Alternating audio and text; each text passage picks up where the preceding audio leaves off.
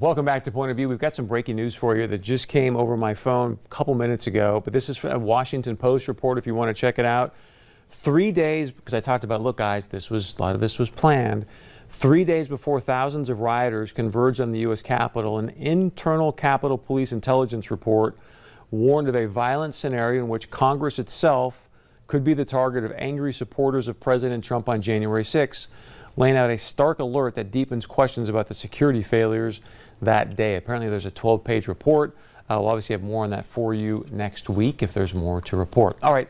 Lake Agassiz Habitat for Humanity just finished a home for the Heeb family, and producer AJ did an interview with some of the team that built the home, Pete Christopher and Beth Brazel. Here's some of that conversation.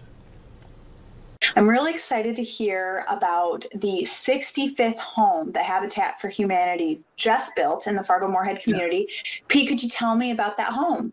Yeah, um, it's a it's a nice what we call a simple, decent, and affordable home, like all of ours are, um, located in Moorhead, and uh, um, the partner family there is a great single mom that's that's really been working hard to get out of some uh, negative situations in her life, like many of our families.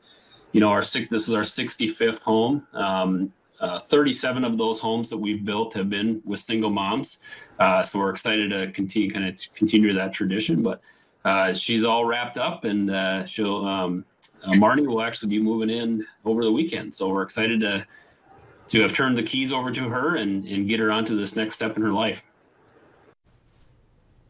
All right. So if you want to see all that interview, you can do so by going to our Facebook page, facebook.com forward slash POV now.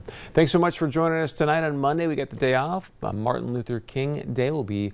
Uh, observing that. And as you know, Point of View, this is the show that's fighting for the truth for you. I'm Chris Berg. Have a great evening. We'll see you back here live on Tuesday night.